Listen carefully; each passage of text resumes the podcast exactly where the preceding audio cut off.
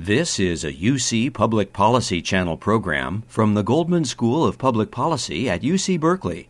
Visit us at www.uctv.tv/public-policy for more discussion on solutions for the good of all. According to exit polls, and again, we don't know, and we may not know for a long time actually what happened.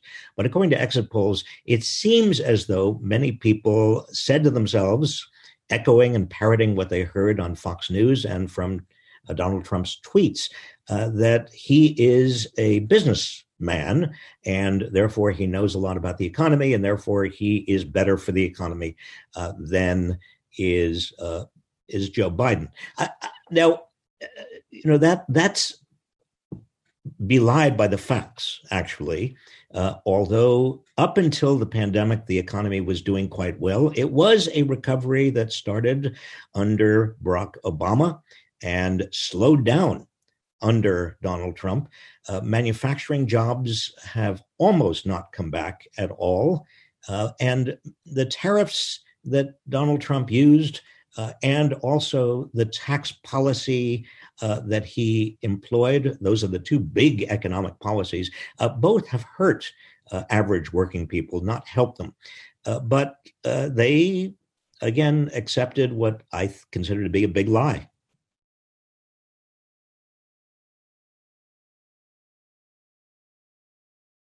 I think, first of all, you have a very, very large working class, people who are hourly workers, most of whom have not had a college education or not a college degree, who have not seen an increase in their wages, adjusted for inflation, for 40 years.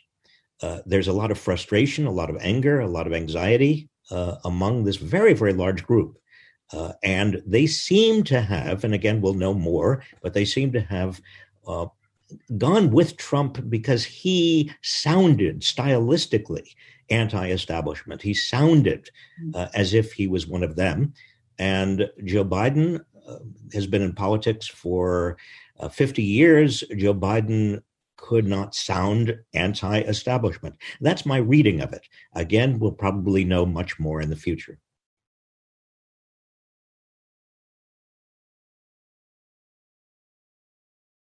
I think it's clear, particularly now after the coronavirus, how much of our social safety net is really in tatters.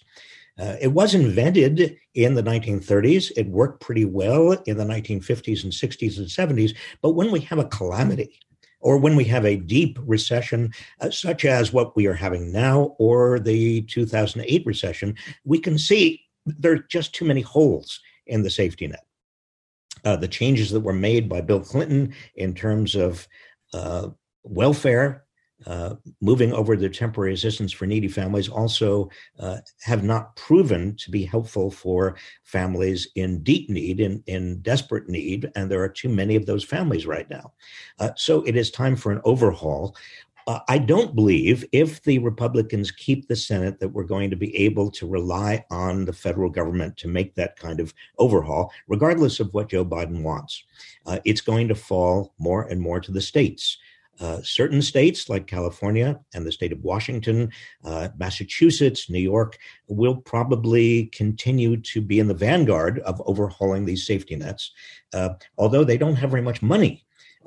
You see, the irony now is that at a time when it is most important for the federal government to come up with a big stimulus package and repair these kinds of safety nets and help stimulate jobs with a big infrastructure program, it's very unlikely that the federal government is going to be able to do that.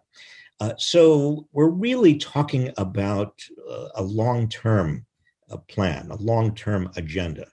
Maybe after the midterms of 2022, or maybe after the presidential election of 2024, who knows? But undoubtedly, the safety net is one of the big obstacles to this country being where it should be in terms of equal opportunity, in terms of overcoming the deep frustrations and also the anxieties that so many people have right now that are completely rational.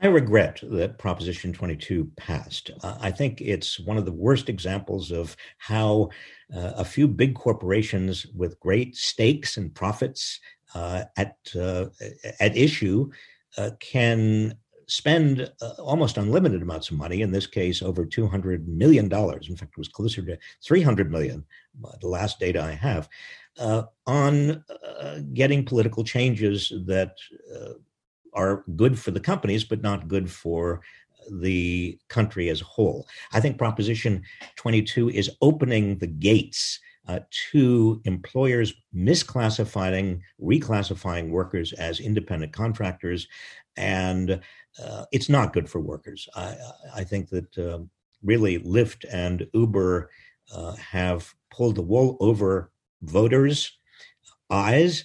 It shows also the weakness of the proposition system, which was a very good system initially. It was a kind of progressive era reform in California at the turn of the beginning of the 20th century, but it has been distorted and distended and in ways that the reformers never dreamt of. Most Californians who voted for it, I don't think they had the facts. I don't think they really understood the ramifications of what they were voting for.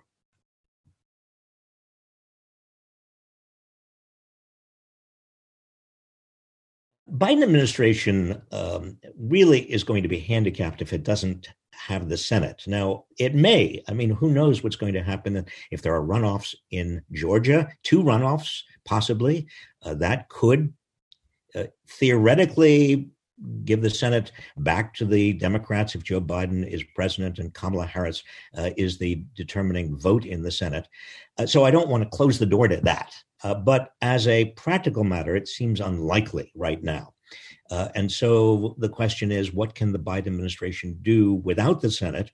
It certainly can reverse the Trump executive orders that were very harmful to the environment, to workers, to public safety, to many of the concerns that we have about widening inequality.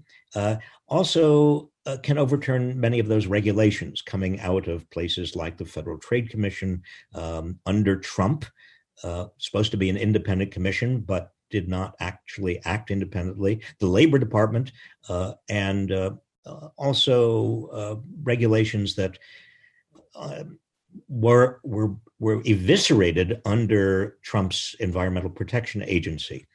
So much can be done. The real question is, can you go beyond that? Can Joe Biden create more executive orders, more regulations that help reduce inequality? And in what areas could he? I think in labor and the Department of Labor, there could be more regulations. Enhancing, for example, not only the level at which workers are considered to be eligible for time and a half overtime, and that there's no reason that the Department of Labor can't do that by its own regulations, but also cracking down on employers who engage in wage theft of various ways, and we know that they're doing it, cracking down on employers that sacrifice the safety of workers for making a profit. OSHA, the Occupational Safety and Health Administration, has been on life support under Trump and under the Trump administration. There are things that can be done and should be done in other areas of public policy. For example, it is possible in education and job training and also going to some of the environmental areas to work on the catastrophe of environmental racism, if you want to use that term, ways in which a kind of lack of concern for the environment has imposed the harshest kind of conditions on the poor, particularly disproportionately Black and Latinx people. there are things that can be done and should be done in consumer protection and investor protection, again, for the most vulnerable people who are still getting shafted by financial schemes that make it very difficult for them to get by.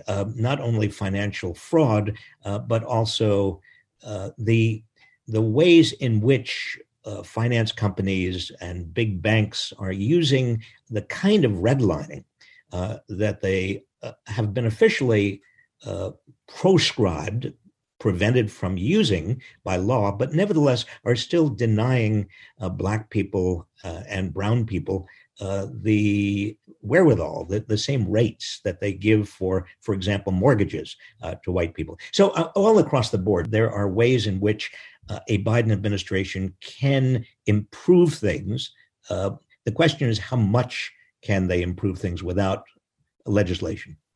There is also, in addition to environmental racism and Labor Department, the Justice Department can change under a Biden administration to the point where there could be justice reforms in terms of prison reforms, prosecutorial reforms that don't need the congressional action. A lot of this is a matter of how the criminal justice system operates. And again, although much of the criminal justice system is under state law, there are things that the Justice Department can do differently and should do differently. And maybe Joe Biden, even though he has a past that suggests, and Kamala Harris as well, a past that suggests that they are prosecutorially oriented, maybe, just maybe, they have learned their lesson. I think in all of these respects, the more that progressives can organize and mobilize and put pressure on the Biden administration, the more likely it is that that administration will actually use executive orders and regulatory changes to generate more just outcomes, more socially fair outcomes.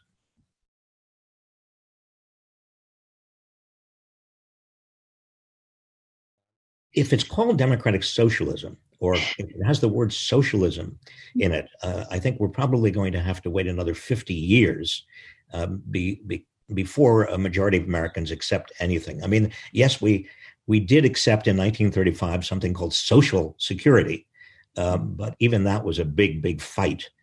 I think if we get out of the ism category and out of the labels, there are many things that Americans want. In fact, it seems, if polls are to be believed, and I don't believe polls very much anymore. I was skeptical about polls even before these last two elections. But nevertheless, we don't have very much else to go by. Those polls do show a majority of Americans wanting Medicare for all, for example, or a single payer system. I think that we will continue to inch our way in that direction.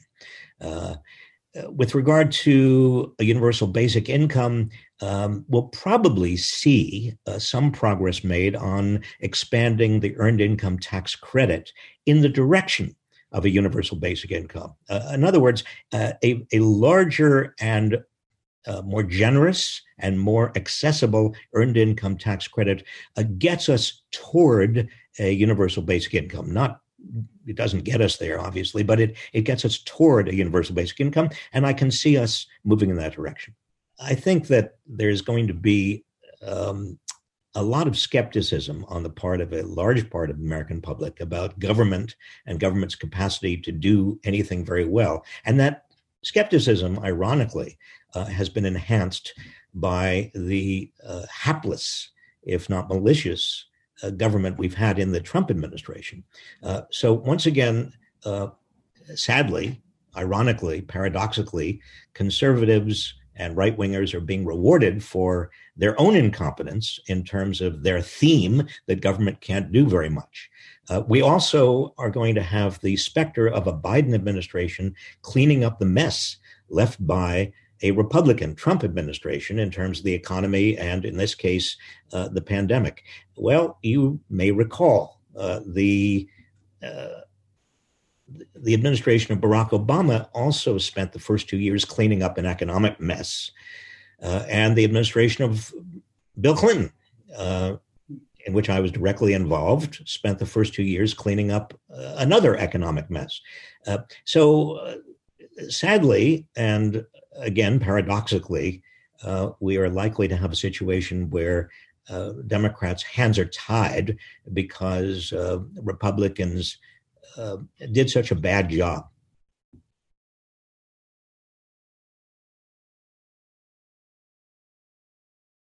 Let's take the state level. I think we are blessed, and I'm going to continue to express my values. And it may be that people disagree with my value system, and that's perfectly right. People can disagree with that.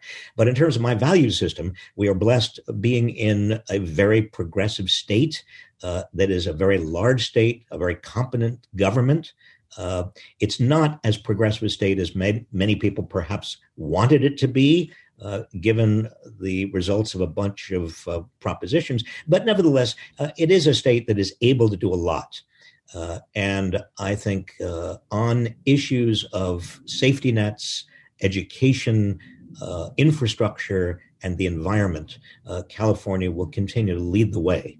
I think Goldman students have a great deal of opportunity at the state and local levels in California, also in the state of Washington. The state of Washington, I've been watching very carefully. It's on the cusp of some major reforms, particularly with regard to fiscal policy and taxation. Elsewhere around the country, there are some terrific places to be. In Massachusetts, under Republican Governor Charlie Baker, there is a lot of opportunity for major reforms. And Governor Baker has done a great job. The question that remains in my mind is what can students do in Washington if they really do want to make change at the federal level?